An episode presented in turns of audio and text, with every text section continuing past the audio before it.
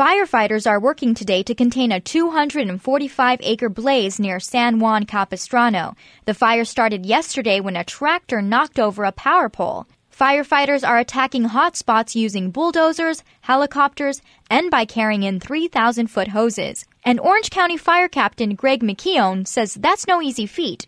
So if you can imagine um, carrying 80, 80, carrying 80 pounds of extra weight in a hot environment, very smoky, hard to see, and now you're trying to climb up a a slope that is very very steep with uh, unsure footing and you know debris rolling down, um, and you're trying to at the same time pull a uh, inch and a half wide hose line full of water up the hill with you.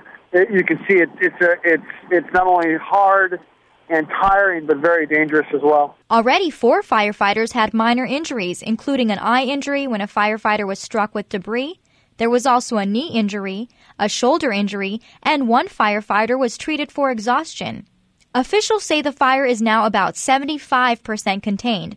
They hope to get a line around the fire by tonight, at which point they will call it contained. Fire officials say no structure or homes are threatened in the area. Jessica Flores, Annenberg Radio News.